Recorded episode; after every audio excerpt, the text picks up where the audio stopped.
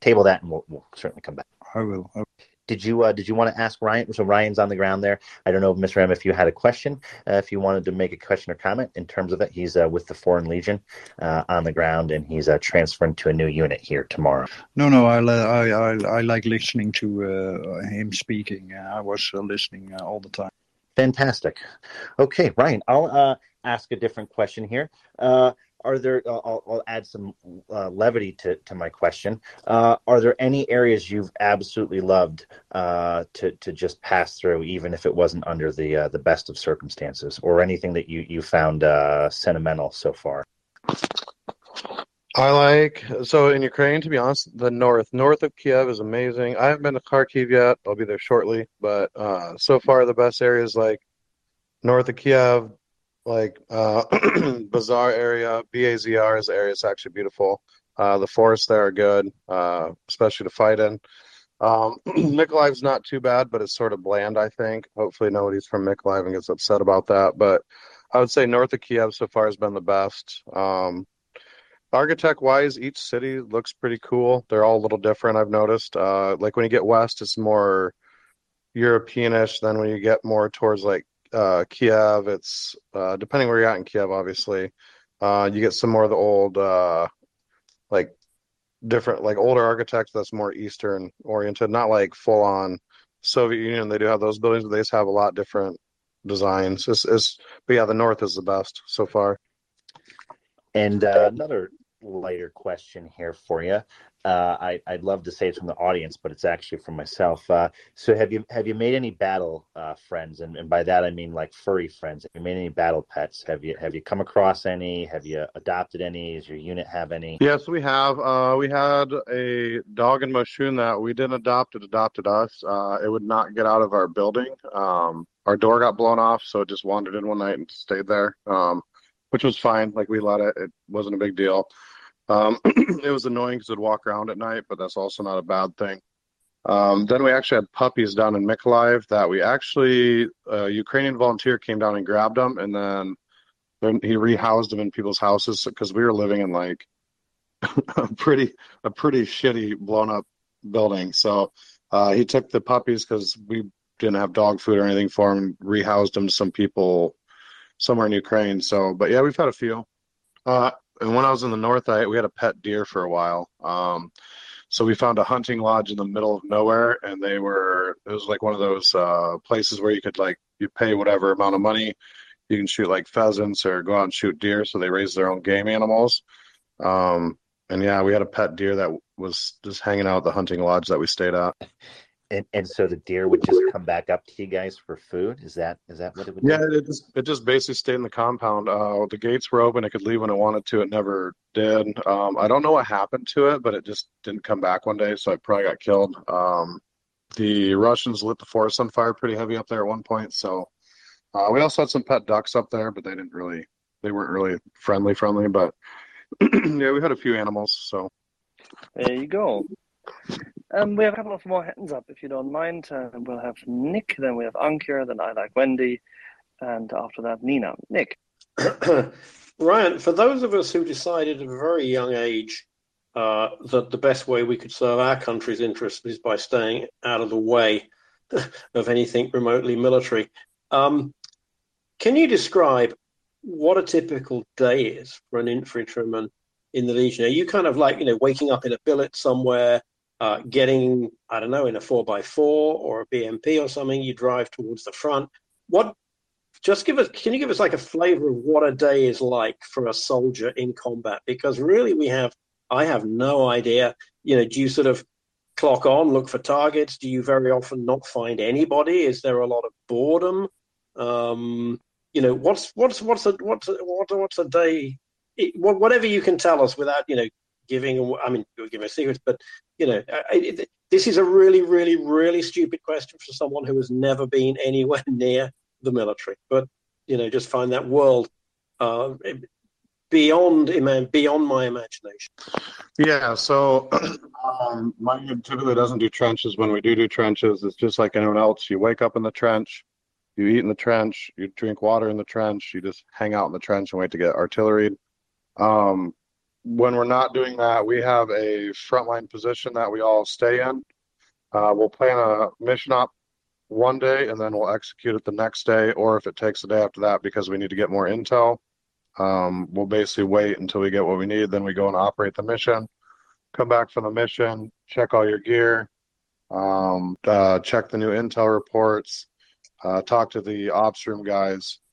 Um, so I mean, it, is, it varies uh, for what we typically do. But I mean, if if like right now, the average Ukrainian soldier that's on the front line, they basically majority of them wake up in a trench, go to sleep in a trench, eat in a trench.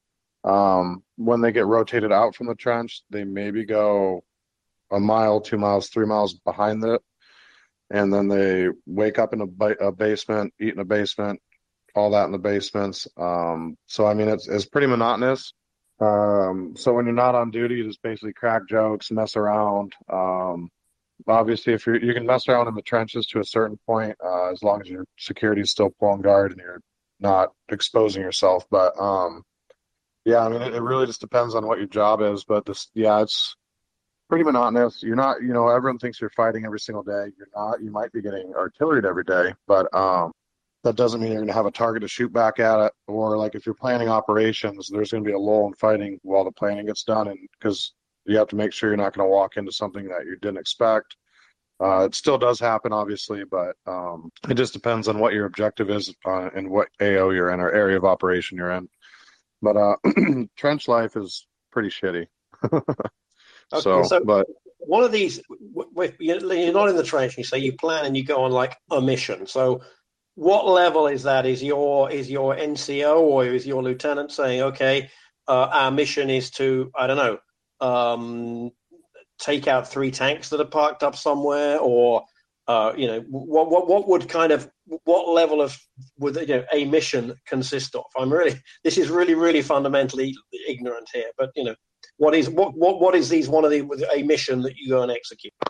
Yeah, so uh, for an example, um, basically our Ukrainian commander will get called back to the HQ, uh, wherever that may be. It might take him a half day to get there or whatever. It just depends. Um, he'll get told by his boss that, hey, or his commander, like the overall area commander, um, sector commander is what the Ukrainians usually call it. A sector is basically you have this section of the front line. That's your area of working in. Go do work.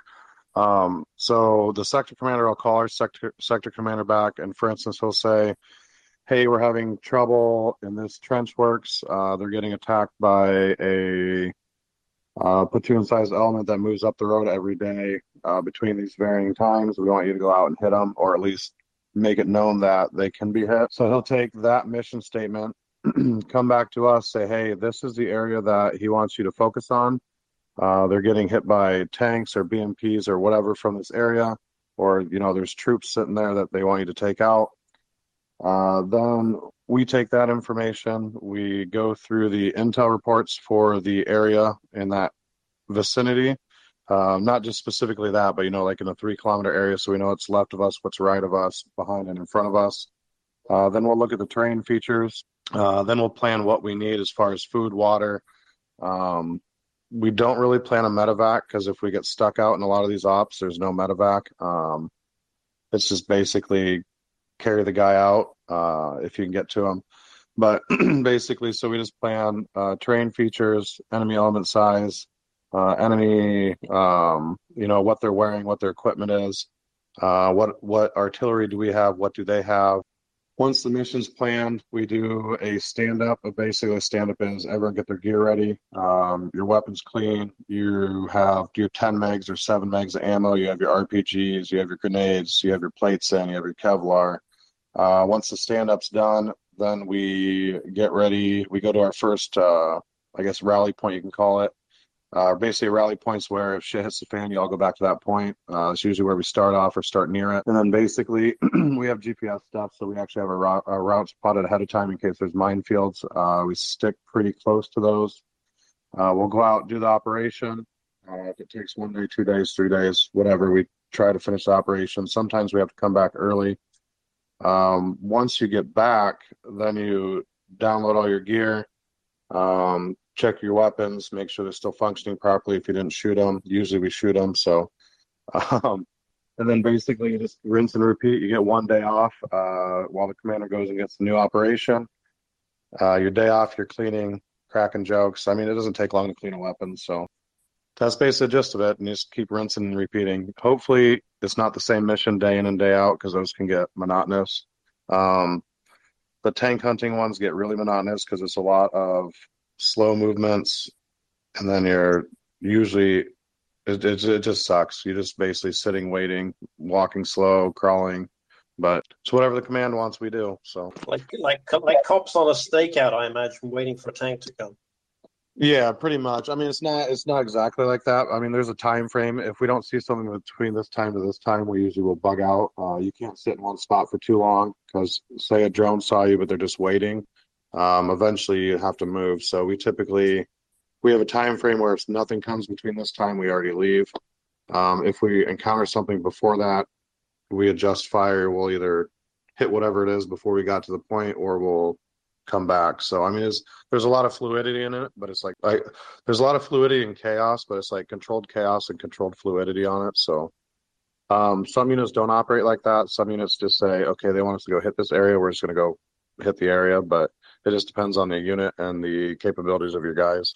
Thank you. Um, uh, there's a there's an old saying about how we sleep quietly. People sleep peacefully in their beds at night. Uh, this is George Orwell. People sleep peacefully in their beds at night only because rough men stand ready to do violence on their behalf. So thank you. I'm sure you're more than just a rough man, but thank you for being prepared to do violence on all of our behalf. No problem. Alrighty. Alrighty, so we'll, we're welcoming a few new guests and then also our friend CJ who's just joined us. But in the meantime, there were hands up from Ankir, from Peter, from I Like Wendy, Nina, and Scott. So why don't we go through it? Ankir has been waiting the most, and then we go to I Like Wendy after. And then Peter. Ankir? Oh, okay. Sorry. Uh, I have to say, Ryan, you have a, a very lovely voice on, on the Twitter space, and I appreciate what sounds like optimism in the face of what you're doing uh, and confidence. So that's really reassuring to hear. I wanted to back up to Belarus. Um, I've been to Belarus. I've been to Russia. I left Belarus with friends. I did not leave Russia with friends, if that says anything. Um, are the Belarusian soldiers talking about the state of affairs in Belarus as far as will the their so their their their um, friends that are back home that are in the military would they actually fight if Lukashenko sent them into Ukraine, or do you think there would be a mass resistance? Do they talk about that? Thank you so much. Um, we don't have Belarusians with us. We encounter them once in a while. Um, I would assume from talking with them, though, a lot of them aren't. Obviously, they're not pro Lukashenko, and I don't think there's a lot of Belarusians that are. Um, the problem is he controls a lot of the military still and a lot of the internal police type stuff. I think if he gave the order, they would invade. It wouldn't go over very well with them. Uh, the Ukrainians that are in the north are pretty. Um, if you've ever been to Texas, you know how the Texans are. That's basically what the northern Ukrainians are in those wooded areas. They're they're self-reliant. Like the house that we stayed in with the local TDF commander uh, for a while in the occupied zone that we were in. Um, he dried all his own meat in the attic of his house. He canned all his own vegetables. He had his own garden. Uh, I don't even think the guy ever went to the damn grocery store, to be honest. He had his own cow to milk. Um, so I mean, they're pretty. They're pretty. Uh, they're people I wouldn't want to mess with if they weren't on my side. So I think it would go really bad for Belarus really quickly, like it did for the Russians. Uh, there's a reason the Russians didn't go into the forest very much up in the north. It's because the uh, that's Ukrainian territory, and they're very good at knowing where they're at. Um, I think you would end up seeing a coup though eventually, uh, once the bodies start coming back, but I don't think it'd be initial. Thank you. If only we could see the Maidan Revolution succeed in Minsk. Thank you so much. Thank you, Ankir. That's very kind of you. And we'll go to Peter and then to Like Wendy. Uh, hi, can you hear me okay? Very well, Peter. Good evening. Uh, good evening. Uh, hi, uh, Ryan. Um, so I wanted to ask you a little bit about the psychological toll of uh, what's going on. I mean, there's obviously a lot of people on the front who've who are in this straight from civilian life, and maybe a lot of people in the foreign legions who are used to, let's say, a, a better resource uh, uh, army, and so uh, the kind of war they're experiencing is like nothing they've seen before. So, um, how what kind of toll is that taking? Mental well-being. Uh, how is that playing out? And um, are any provisions in place to kind of help people through crises? And and, uh, and what is your expectation about uh, what this is going to kind of do to people at the other end of this thing? Uh, you're talking like as far as the Ukrainians are going on the front lines from like the TDF and stuff. I'm assuming. I mean, I'd say across the board. I'm, I'm actually interested um, in whatever insight you have. I mean, you'd be more familiar with the uh, Foreign Legion aspect of it, but um, if you have any insights uh, with the Ukrainians as well, I, I, would be very interested in hearing. So, um, as far as the Foreign Legion goes, my unit doesn't really work well with the Foreign Legion guys. Uh, we're Foreign Legion, but we're not Foreign Legion. We don't deal at all with any of the Foreign Legion leadership. Um, I won't go into it all the way on that at the moment, but um, at the start of the war, there was a lot of people that shouldn't have been in this country fighting that came. Um, in Moshun, we had half of the Westerners desert us. While so, when we went to Moshun, we basically uh, I could probably put on a map and then draw a diagram of where we entered at and exfilled at. Um, we basically came in from the southwest side in the woods, through artillery fire, ran to the trenches. Our commander, uh, Commander Vadim, was like, "All right, we're going to sit in the trench." We told Vadim, "No, let's go assault the village." We argued for probably 15 minutes under artillery fire. He's like, "Fine, you want to go get killed? Go get killed." Um, so he came. He came with us. We assaulted into the village, uh, took a house the Russians had occupied, um, got all the Russians out of the house to put it in a nice manner. Um, once in the house, there was 12 of us. We sat there and just uh, did a plan to attack the HQs, hit the Russians that were moving about in the town. Um, after like two days of constant artillery, the people that were still in the trench behind us that initially came with us, uh, they had all fled in the middle of the night. Uh, the only way we found out about that is our commander actually ran through artillery fire like 800 meters to the rear to get us water. And when he got back there, there was nobody back there. Um, the only one that was back there was like there was like three Westerners still left out of the 20 that we left in the trench, and then one Ukrainian that had no idea what to do. Um, I think he was a little bit. Uh, um, yeah, the Ukrainian commander in the rear just didn't know what to do since all the Westerners fled at the night. Uh, he was a little bit shell shocked on that, but um, at the get go, there was a lot of people that shouldn't have been here. They found out real quick that they needed to leave. Um, after that, there's still some foreigners here that I think haven't gotten into the ship fully. Uh, they're going to figure it out real quick if they want to stay or not. Um, as far as the Ukrainians go, the new guys getting on the front. Um, if you're in a trench next to them, some of them do get shell shocked. Uh, all you gotta do to knock somebody out of that though is basically walk up, shake them, say, "Hey, you're fine." Uh, crack a joke, say "Suka blat," "Pizdiets," whatever you want to say, Ukrainian, and typically they'll smirk or you know it'll knock them out of them sitting there shaking. Um, and then that case, usually just grab them, set them over near you, and then give it five ten minutes, and they'll they'll usually start being productive again. It doesn't actually happen that often. Um, you know, maybe one person in like out of 30 or 40 it happens to. Um, the longer you're getting artillery, the more it wears on you, but you usually don't see them shell shock again. You usually just see them, they react quicker, but it also, if you're in a trench for like 10 days straight getting artillery, at some point it just breaks you a little bit. Um, but again, there's ways to get out of that. You just got to joke around and have fun when you're not getting smashed with artillery. Um, but I think in the long term, there's definitely going to be issues with some of these people with PTSD. Obviously, everyone's going to have PTSD after this. Uh, the locals that stayed through the artillery, they're going to have the same thing, if not worse. Because, uh, you know, everyone thinks that during these battles in these cities that everyone flees. They don't. Um, the Ukrainians are like it was brought up earlier about the the their uh, not wanting to destroy stuff to defend it better, as far as like knocking holes in walls and stuff. Well, the Ukrainians are pretty proud of what they've built over the years, uh, especially people that built their houses with their hands. Uh, in the West, we hire construction companies. In Ukraine, a lot of times the families will build their own house with the bricks, uh, do the whole nine yards in these in some areas, you know.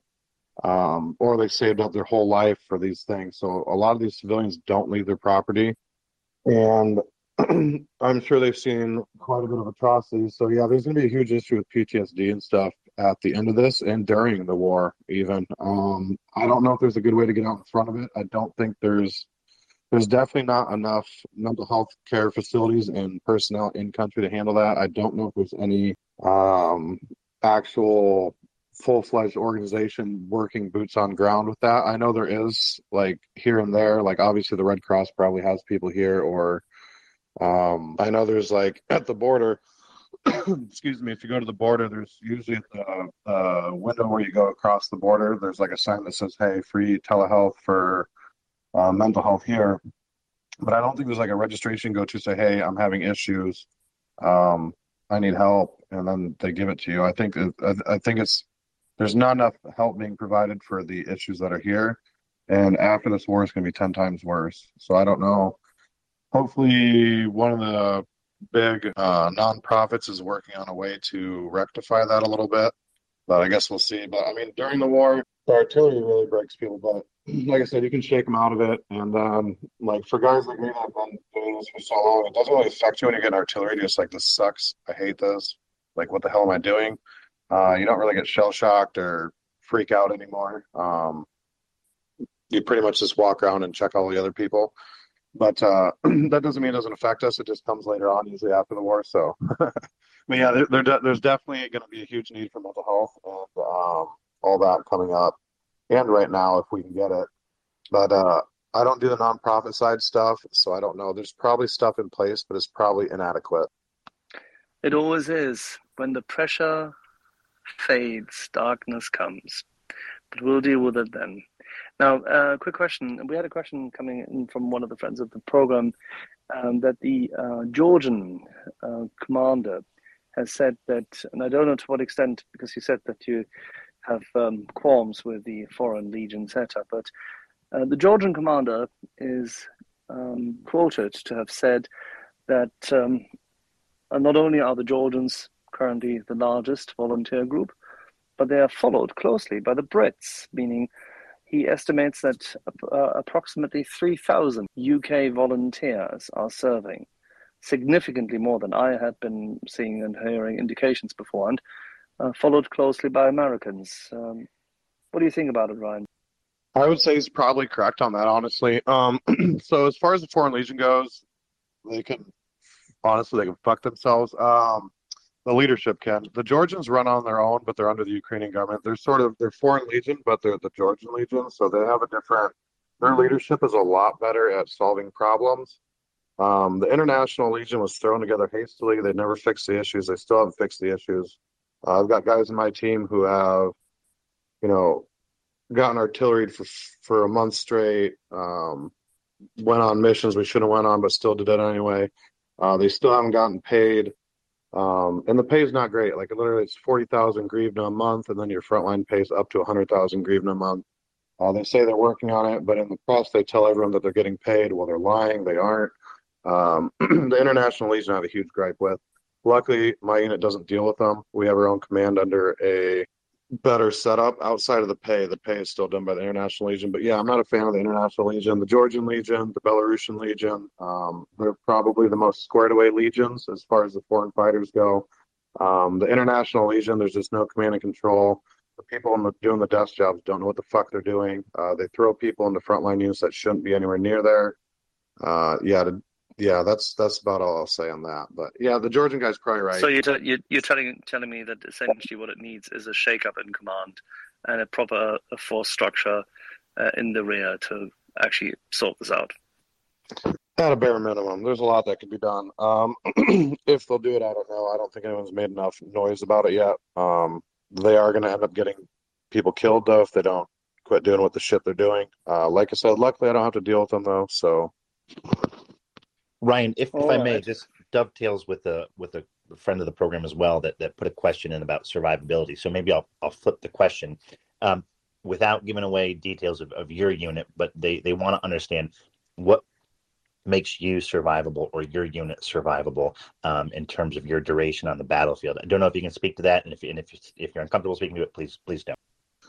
I would love to say our training and expertise, but I mean, we sat in the same house for five days in Moshun and had direct artillery hits on the house and still stayed there. So I'm just going to say dumb luck. Um, and then in Irpin, we decided to take 12 guys and assault a company sized Russian HQ that had Duga and BMPs and BTRs. So I, I would love to say experience. Obviously, experience helps, um, but almost none of us. I have a little bit of experience on force on force because, like, I was with the Kurds in Kirkuk in 2017 when we had that little minor civil war with Iraq there. Um, so I knew a little bit of the force on force, you know, with Abrams tanks and all that that were shooting at us.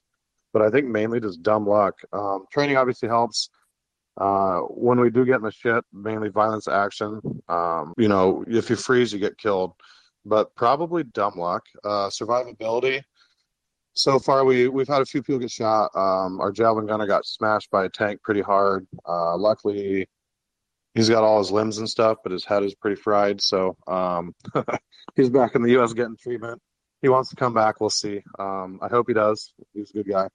But um, will we all survive this war? Probably not. And uh, you know, we joke about it all the time. Like I tell, I wear a size 10 and a half boots, and my boots are getting pretty worn. I always tell the guys if they die, I'm taking their boots if they have the same size. So we joke about it a lot.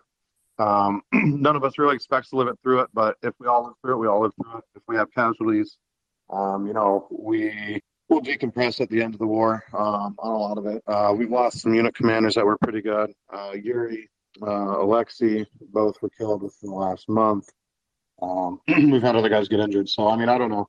Dumb luck, honestly. We probably should have been killed the first the first battle we got into, but somehow we didn't. So, and we're here still. Okay, well, I'm Well, not we're going very, to. Uh, we're very glad you- for that. Yeah, nor, and I'm not going to tell you my shoe size either. All right. By the way, we welcome our friend and uh, co-moderator CJ, uh, who wanted to jump in, I presume, with a question, and then we go to I like When. Awesome. Yeah. Thanks, Ryan, for taking so much time to speak with us. Just uh, some background is uh, when I was in high school, I watched Red Bulls come home in 2011 in uh, Iowa City, where I was uh, raised, and that was like the main factor in me joining the. Uh, I was on that deployment. yeah. So so happy you're still fighting for freedom and democracy. I know we all here in the space appreciate it. Now I'm now active duty army, been in Ranger Regiment in Afghanistan a little bit, but my question for you is you're talking about the the patrols and whatnot, and you, you kind of hinted at this huge difference with large scale combat, which you know all these sort of Western quote unquote combat vets, you know, they're not necessarily prepared for, you know, even if they'd seen a couple things in uh, Afghanistan, Iraq. So my question for you is sort of like what stands out as someone who can make that transfer from, you know, fighting in Iraq and Afghanistan, or, or even in Syria, in Iraq, in your case, to fighting this war. You know, what is what is the defining factor between uh, being good there and, and being good where you're at? I don't know. That's hard to say. I would love to say like, well, I can tell you this um, without giving too much detail. I have fought with Rangers prior, not Rangers now, but ex ex Bat Rangers. Like they served in Bat, did all that.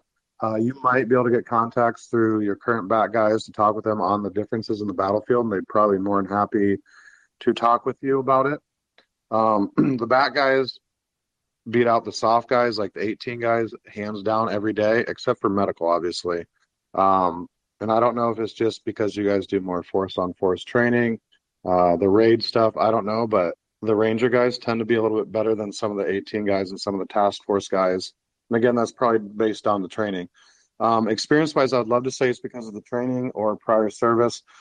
But when we all first joined and we met at the base that got bombed, that's no longer a base. Uh, we actually the day we signed our contracts was the day we were going to leave but we didn't have enough bodies so we actually went around and picked people we picked some guys that had zero experience whatsoever um, they're now in our unit still they're complete badasses. They've excelled at everything. Um, obviously trained them up. So I, I don't know. I think it's i don't know. I don't know what increases survivability or how you can't really judge it on the their past experience because this war is different. So I mean, like we had veterans, everyone that fled that trench in Moshun except for five people out of the original 28 or whatever we took were all veterans. Um, the ones that didn't flee the trench, the five guys that were left, two of them weren't even veterans at all. One of them served in the Marine Corps. The other two are British. Otherwise, you know, I mean, I don't, I don't know what increases survivability or makes people want to stay and fight when you're getting artillery 24 seven. I don't know if it's a mentality thing with the person themselves. Um, I think it, it really, it probably just boils down to, are you committed to die for this cause? And for some people, they think they are, they have this romantic vision of war and then a flip, a switch flips in their head. You know, this is obvious for non-Ukrainians. Ukrainians obviously have a reason to fight. Um, but I think it just boils down to that. Cause like if you, if you're not ready to die for this, you go out on an op and shit hits the fan, you might freak out, run. So I mean, you're to get yourself killed doing that. So I think I think it's really just, are you ready to die for Ukraine? Uh, is the big motivating factor. Because uh, if you are, you're to sit through that artillery, you're to sit through that tank fire. The training definitely helps, and you can see it with the Ranger guys that I've served with versus the uh, 18 series. but at the end of the day, you know, there's there's Rangers that have gone home too. There's SOF that have gone home. There's Task Force that have gone home. There's SAS that have gone home. Um, I think it's just like a mental aspect of is this really what's going to happen, and are you fine with it type deal. Um, and a lot of luck. Like we've had a lot of luck with survivability, but yeah, there's there's a lot of differences, and I would encourage you to reach out to some of your older bat guys who probably have contacts with some of the bat guys in country. Um, there's a lot of stuff that they've learned and they've learned the hard way that should probably transition back to the specialized units and overall in the military. But the specialized guys could definitely um, get some pointers from these guys. No, I bet. And I know uh, some of that contact has happened, and, and, people are trying to learn lessons as quickly as possible.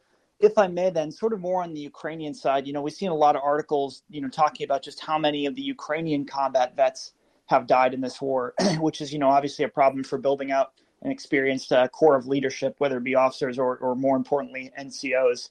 And what these articles are kind of referring to is, you know, a lot of these Ukrainian conscripts with, you know, no background or whatever are excelling because, you know, in their communities, they're they're leaders, right? They're small business owners or they're, you know, they work with their hands and they're more well suited to this kind of lifestyle.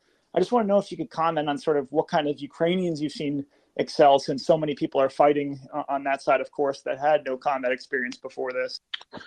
Yeah, so um, some of the guys, like the Ukrainians I've met, uh, a few of them are um, no longer here; they're dead. But um, you know, one of them was a freaking doctor that was carrying a rifle uh, instead of being a doctor. Um, he excelled, and he was a great one. He actually, you know, would help out with the uh, NCO Corps as far as like the NCO leadership. He wasn't an NCO; he was just a private, but he actually people listened to him. Um, so I, I mean, and like you got the more rural people, like rural Ukrainians are extremely creative. They may not be like, you know, electrical engineers, but I tell you what, they can come up with some interesting stuff. And I think once your homeland gets threatened, especially the guys who are fighting in the north or in the like east, uh, who just volunteered when the TDF got called up and then they had to defend their village from a Russian assault. Uh, they learned really quickly and they adapted really quick. Um, and so I, for the Ukrainian side, it's really like it's weird. Like you can you can almost tell when you meet a Ukrainian if they're going to adapt or not, um, just by what they were doing beforehand. Especially if they were from like the rural areas who didn't have a lot of central support from Kiev or Lviv or one of these bigger cities they tend to get more creative on the supply logistics lines. And then what happens is you have these guys who are like, okay, well, we can modify this to do this. And then you have the educated people who then take that idea and say, okay, I'll get you the logistics supply for this, but you got to keep rebuilding it for us. So it has a weird way of working its way out. And so you see people who never went through the Ukrainian Military Institute or like basic training fully who are excelling because like the Ukrainians, while they still have an officer corps and an NCO corps, they on the front lines now, and this might have been true before this recent invasion, uh, like with the 2014 invasion. But because their officer corps and their NCO corps isn't one of those where you need to talk to your team leader, then your squad leader, then platoon sergeant, then on up, um, the information and the transition with doing something tends to be a lot quicker. Um, I don't think that's something that the U.S. can do but I think there's certain parts it they could pick apart and use as far as adaptations on the battlefields for certain situations and like being able to modify your weapons on the fly. Like there's stuff that can be utilized. Um, but sorry, I trailed off there. But yeah, back to the original thing. There's yeah, there's Ukrainians with no training are doing good. And I think it's just I don't I don't I don't know. It's it's probably about the same with the foreigners. Um, you know, all Ukrainians say they they want to fight or whatever, they'll defend their homeland that doesn't mean all of them are willing to die for it. So that's a big motivating factor. And I think some people are just adaptable to situations. So it might just be a genetic thing or a mentality thing. So I, I don't know. It's hard to, it's really hard to pinpoint one certain thing on why they're excelling, honestly. It's people, duh. Ryan, this is always the same. It never changes. And uh, you put one thing out there which I really like. There are people who have been raised to be adaptive, resilient, and self uh, self sufficient, and uh, they can deal with these kind of hardships better. With that, let's go to Ida Wendy. Thanks, Axel. Uh, thank you, Ryan, for your service. You have the admiration and respect of, I'd say, everyone in Europe and the free world. Uh, so thank you, sir. Uh, I have just two questions. Um, uh, one is, apart from GPMG type weapons like the M2 uh, M240, have you noticed a growing standardization towards the 5.56 round as opposed to the 7.62 round? And second question, um, is there one item within your MRE uh, kits that you'd like to see more of? Thank you. Um, there is a larger growing standardization. So actually, a lot of the AKs that the Ukrainians carry are actually 5.45. Um, for at least the units I've been around, uh, the TDF might be getting the older 7.62s. I'm not sure. Uh, there are a lot more 5.56 weapons coming in that the units are fielding now. Um, I would believe they're going to be fielding them better just because the the sights are better. Uh, you can mount optics on them without modifying the top cover tray.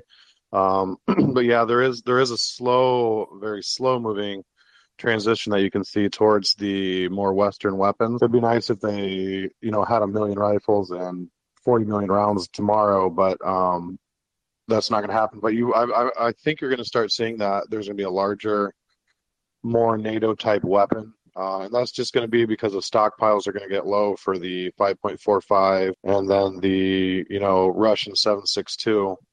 So, yeah, um, as this goes on and as stuff's expended, you're going to see a lot more Western weapons.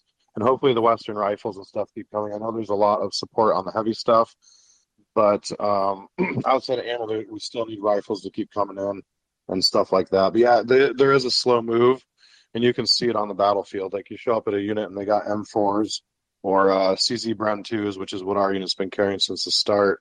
Um, so, yeah, you're starting to see more 5.56, which is good because then you, you don't have to worry about ammo as much. If you need ammo for the Russian stuff, you can just go pick it up off them when they're dead. So,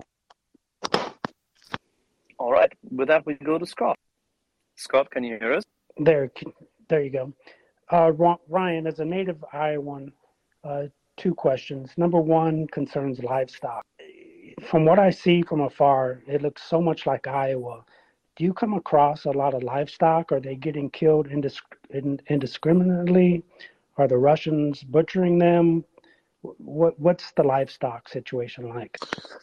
Um, so I haven't came across like any cattle farms or uh, hog confinements. I believe there was poultry refinements in the or poultry confinements, not refinements, poultry confinements in the northeast and in the east. Um, but uh, I mean, it looks just like Iowa, uh, other than the artillery, obviously. But yeah, they have fields. I mean, it's a heavy agriculture area in a lot of these places. Um, the north is mainly woodland, but they also have smaller farms. Uh, as far as butchering, I'm assuming the Russians are probably butchering whatever they can get their hands on. Um, we were going to butcher a chicken in Moshchun because we hadn't eaten in five days, other than a pasta that I made under artillery fire. Um, but we couldn't find the local to go get permission to butcher it, so we didn't butcher it. Um, funny enough, we did talk to the gal afterwards, and she was like, "You could have just butchered one," mm-hmm. but um, yeah, we we haven't butchered anything yet. Uh, we did have actually we, we did. I take that back. There's wild boars that uh, unit in Mykolaiv shot one, and we butchered that. But um, I'm going to assume the Russians probably are going to butcher whatever they get their hands on. and as far as MRE wise goes, I would rather eat the Canadian MREs over the U.S. MREs any day of the week. Uh, predominantly because they have better candy in them, and the variety is not as big as the U.S. ones, but I don't know. They just taste better. And so we're going to send you more Canadian MREs. All right. And then, insofar as the farmers getting into the fields, other than the obvious mines that may be in the field, do you see any other risks that the farmers have to be careful of when they're plowing the field or harvesting? Yeah, definitely. There's a lot of UXOs. Actually, um, there's probably daily reports of farmers getting hurt because their tractor runs over like an old 30 millimeter or cluster munition. Um, I know they're saying like the grain production is going to be knocked down by 30. It's probably going to be a lot higher. They're estimating 30 right now, but they have to understand that anytime there's a bomb that goes off Like when this when the crops are ready for harvest, they're gonna be pretty dried out. Um, it doesn't take much to set a field on fire with a mortar or artillery shell, or if the Russians are just going to be dicks and just use uh, phosphorus or flare guns or whatever. So, um, the farmers are taking a huge risk by going out in the fields, even in the areas that, like in the in the south where the Russians got pushed back from certain areas. You know, it's still a hazard. There's still stuff in the fields. Um, they might not be at the surface fully either, um, because you know with rain and over time they'll sink a little bit. So yeah, there's a huge risk, and they are getting killed and injured doing it. So uh, I don't think there's a way they can really prevent that fully, um, just because there's so much UXOs. Uh, UXOs basically uh, unexploded ordnance. It could be something that didn't go off that was supposed to blow up. Um, obviously, there are landmines and stuff. But yeah, the, uh, I would hate to be a farmer in Ukraine right now. It's probably a pretty bleak outlook. Um, plus the the machinery, you know, it, it, there's you can't really get spare parts right now. Um, I don't even know if you can get fertilizer. So that, yeah, they do grow a lot of wheat here. Luckily, uh, they do have soya, soybeans. Um, I've seen some corn, not too much, but that might just be in a different area. But yeah, it looks just like Iowa. So the people are Iowa friendly, Iowa nice. Well, thank you and safe returns, and hope you get that Iowa State. Well, by the way, in my DMs, Ryan, I've I've heard requests, specific requests uh, for the recipe for chicken Moshchun. So at some point in time, when this is over, you have to share that. Well, we didn't actually get to butcher it because so our commander wouldn't let us go take the chicken without getting permission, and I'm pretty sure at the time the uh, lady and her husband were hiding in the basement because we were getting artillery. But uh, like I said, we spoke with them afterwards. So we actually went and brought them an egg package um, and wanted to see if they were even still alive because it was pretty pretty nasty fighting. Luckily, they both lived through it. Uh, a lot of the civilians that stayed in Moshchun actually got killed uh, from the artillery, from the campfire and the mortars and everything else that Russia shot. Um, half the roof got blown off. They put a tarp over it. They're still living there. Uh, we're actually bringing them some books. The gal specifically asked for Emily Dickinson. That's her favorite artist. So we're sourcing some books now in uh, Ukraine that are in Ukrainian or Russian for her. Um, so yeah. Um, next time when we bring the books out there, I'll see if she'll cook me some chicken. I'll let you know how it goes. Thanks, Ryan. Uh, we'll go to Joseph and then Nina. Hey, Ryan. It's been really great to uh, hear you speak about all this. Uh, you know, we talk a lot about we we read news articles here. We have people with combat experience, but to hear uh, you know firsthand accounts from someone who's actually on the ground there, it's really uh, fascinating. So, really appreciate you coming and taking the time to talk to us. Uh, so, I, had, I guess two questions. so, the first question is, you know, we we see a lot here in terms of uh, you know in this space we cheer every time an ammo depot goes up every time an hq gets blown up. So i was wondering as someone who's fighting kind of on the ground do you guys see uh, uh, the changes uh, at the tactical level in terms of those operational successes? In other words when the ammo depot goes up is there you know a week where you have maybe an easier time of it or you know the officers where the russian plans are a mess and you guys can exploit that? And then my second question is um, at a tactical level, what have you, in your experience, what causes the Russian units to break? Um, is it when like their commanders get killed? Is it when they face like real artillery fire? Like what what causes them to decide this ain't back off? Thanks. Um, there's really no uh, change for us at the tactical level when they hit a uh, ammo depot or anything. Um, so I, you know, I mean, we're not going to see that on the ground yet. There's they just have so much of it. It's you know, um, obviously it does affect them, but I don't think we'll necessarily see a change right away on that unless they hit, you know, dozens of them a day. then we might start seeing a difference. Um, what was the second part again?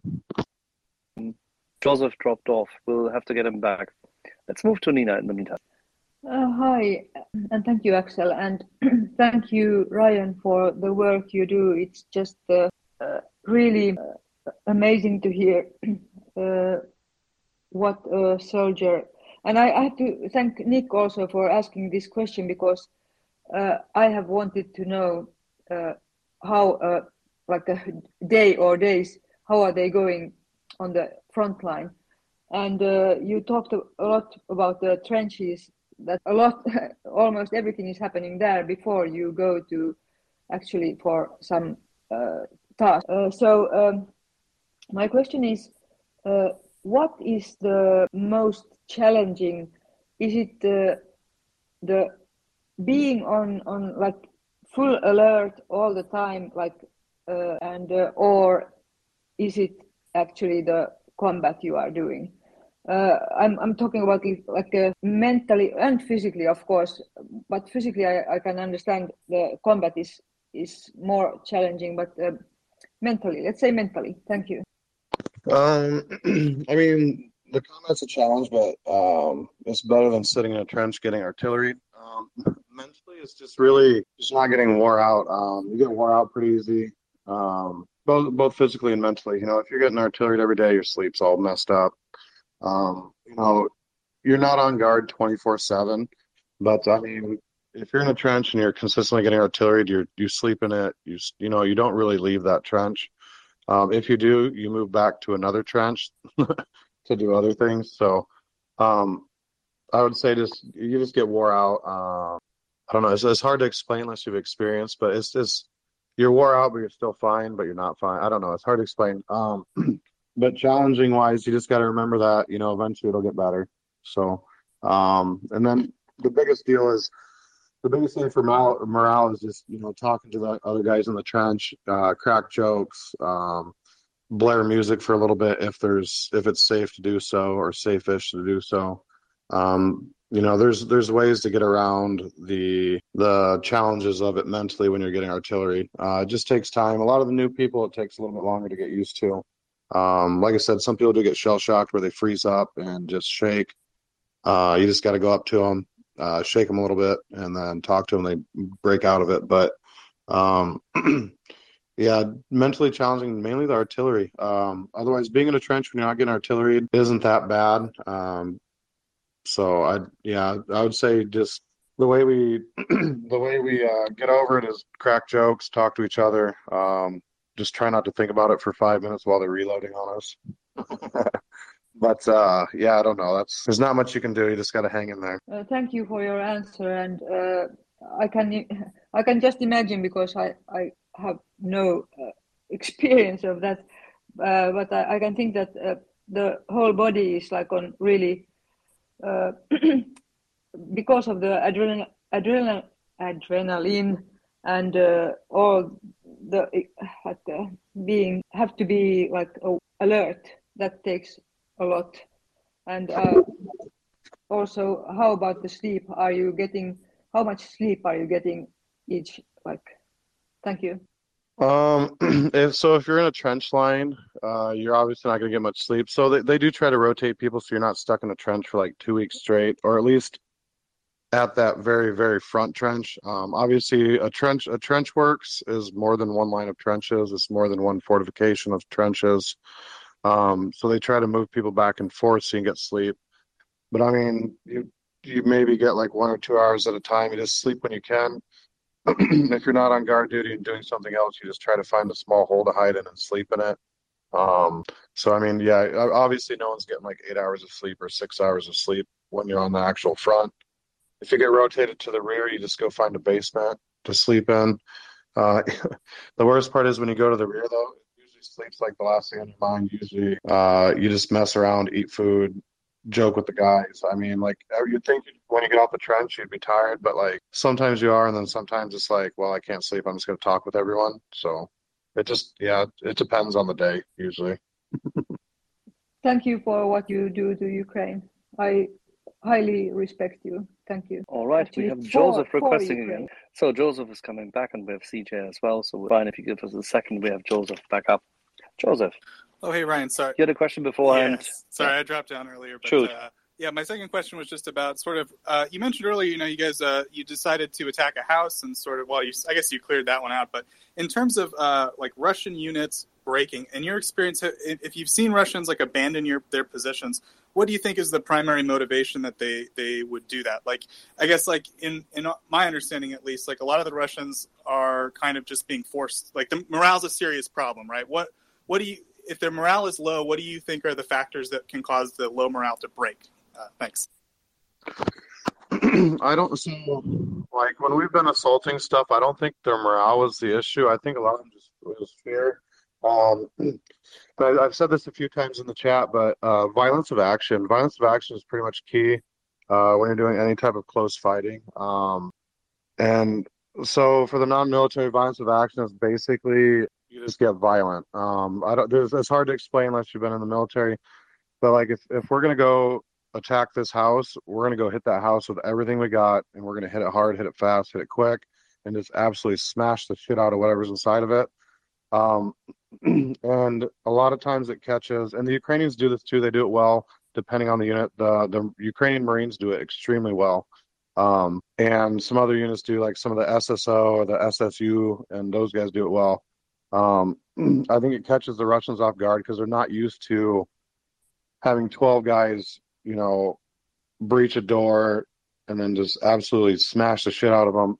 and then when it comes to the trench lines and stuff, like assaulting the trenches, again, it's the same thing. The more violent you are, and not necessarily always the loudest, because like nighttime ops, you obviously don't want to be loud, but like the more brutal you sound and the more brutal you act during combat, not after, you, you don't want to be brutal to the POWs, but during combat, um, it breaks people, it breaks the enemy really quick. Um, and the morale probably does have a little bit to do with it, but I think it's mainly like we haven't had an issue with a unit standing toe to toe with us.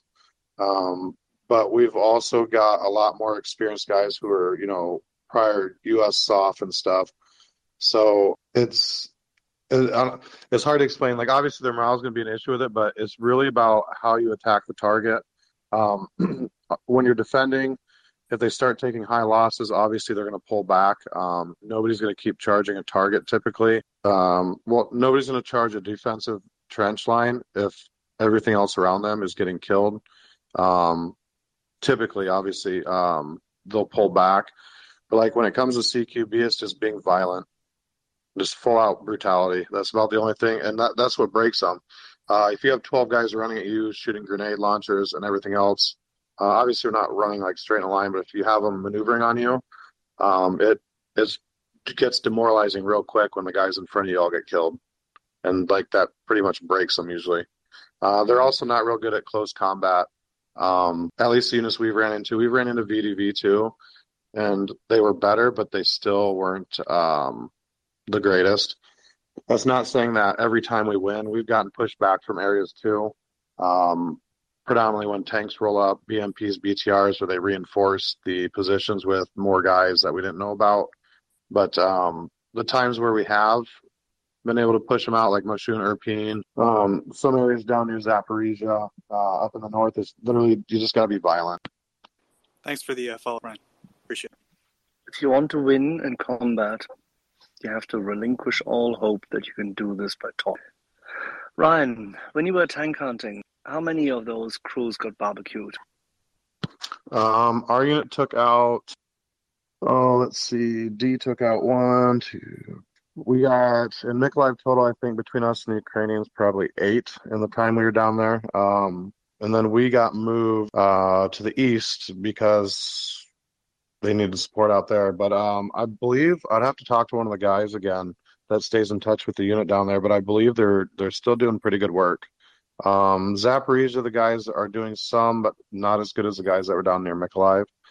Um, so I mean, it's yeah, we've gotten some. Um, hopefully, we can get some more. I don't like tank hunting because I I just don't like it. But um, if that's what we get called to do, that's what we get called to do. Uh, at least in the east and south, the tank hunting down there is terrible because you got open fields everywhere. Um, it's just not fun. But it's better than hand-to-hand combat, right? I don't know. I'd probably take hand to hand over tank fire, but I don't know. I haven't had. I'll let you know when I get hand to hand combat, but um, we've gotten close, but not quite. Yeah, I don't know. This tank hunting's bad because open fields.